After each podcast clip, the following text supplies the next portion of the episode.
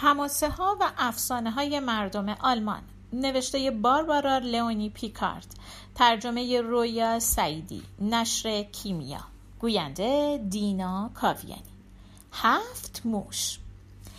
روزی روزگاری توی دهکدهی در جزیره کوچیکی به اسم روگن که در کنار دریای بالتیک قرار داشت یه زن بیوه زندگی می‌کرد.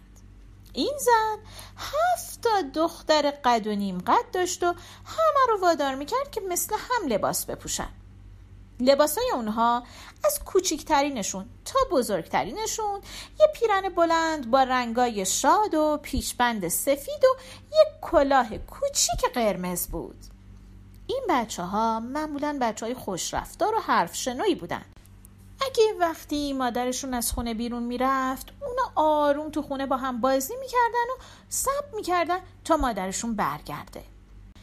یه روز مادرشون گفت که می‌خواد بره به کلیسا. بهشون گفت تا من میرم و برمیگردم دخترای خوبی باشین و مواظب باشید که اصلا به اجاق نزدیک نشید.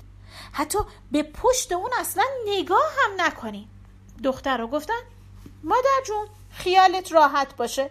ما از فرشته ها هم بهتریم. هیچ کار بدی نمی کنیم وقتی مادر از خونه بیرون رفت اونا مدتی نشستن و به قصه هایی که خواهر بزرگترشون می‌گفت گوش کردند. بعد با هم آواز خوندن و بازی کردند.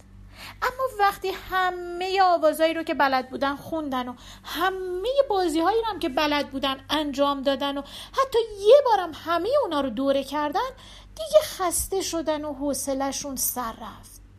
همشون به یاد این حرف مادرشون افتادن که گفته بود به پشت اجاق نگاه نکنی آخر سر یکی از دخترها که از بقیه شجاعتر شایدم لوستر بود بلند شد و رفت سراغ اجاق و پشت اجاق رو نگاه کرد.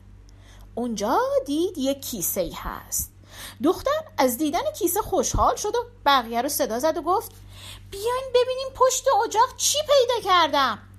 همه دخترها هجوم بردن طرف اجاق و یکی یکی کیسه رو نگاه کردن همشون آرزوشون این بود که بفهمن توی اون کیسه چیه. آخر سر یکی از اونا شجاعت به خرج داد و با انگشتش زد به کیسه. شیشتا خواهر دیگه هم از اون پیروی کردن. اما نمی‌تونستن حدس بزنن که توی کیسه چیه. کنجکاویشون لحظه به لحظه بیشتر می‌شد و دیگه نمی‌تونستن مقاومت کنن. بالاخره دختری که از همه گستاختر بود کیسه رو از پشت اجاق کشید بیرون. هفتا دست پر اشتیاق بنده کیسه رو باز کرد و لحظه ای بعد هر چی که تو کیسه بود ریخت کف آشپزخونه. دخترها فریاد زدن. فندوق سیب. وای چه سیبایی! این سیبا و فندقا رو مادرشون برای عید پاک تهیه کرده بود تا با بچه ها جشن بگیرن. چند دقیقه بعد دخترها دور هم نشسته بودن و مشغول خوردن بودند. یه کمی بعد دیگه حتی یه دونه سیب یا فندق هم باقی نمونده بود. وقتی مادر برگشت خونه دید که دخترها آروم و سربزیر یه گوشه نشستن. مادر اول خیلی خوشحال شد. اما وقتی هسته سیبا و پوست فندقا رو دید و رفت سراغ کیسه و دید کیسه خالیه عصبانی شد و داد زد بچه های بد نمی‌دونم از دست شما چیکار کنم مثل موش دزدی می‌کنید.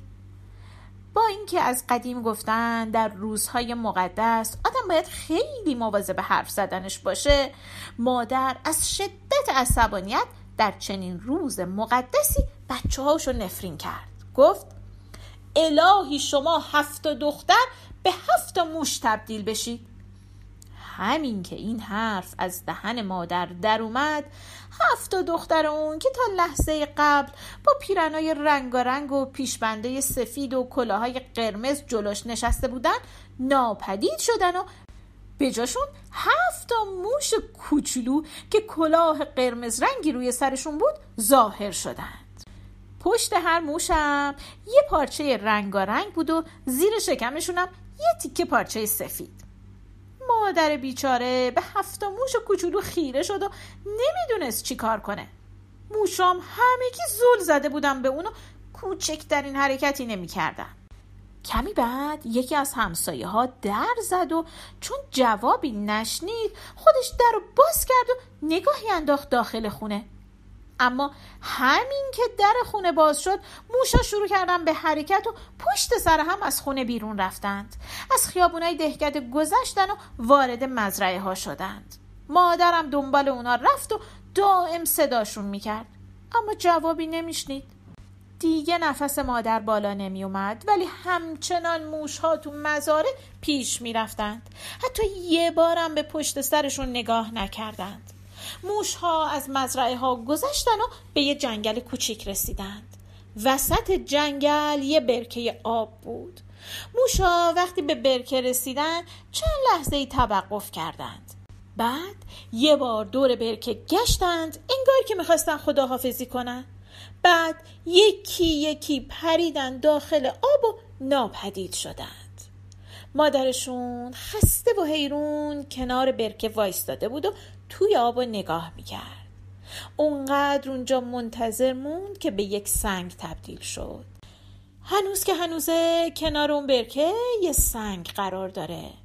هر نیمه شب وقتی که همه مردم خوابن موشها از آب میان بیرون و زیر نور ماه یا در تاریکی یک ساعتی دور اون سنگ میچرخن و میرخسند میگن وز همین جور باقی میمونه تا زمانی که زنی که هفت تا پسر همسن اون دخترها داره بر حسب تصادف اون سنگ رو لمس کنه.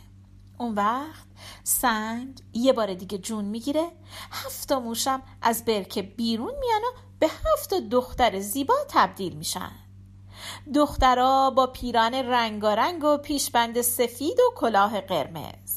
هر دختر دست پسر همسن خودشو می‌گیره و هفت جفت پسر و دختر دست در دست هم به راه میافتند. مادراشونم دنبال اونا. اما اینکه چه زمانی این اتفاق بیفته کسی نمی‌دونه. اگر شما هم روزی گذرتون به جزیره روگن افتاد دنبال برکه موشا و سنگ کنارش بگردید.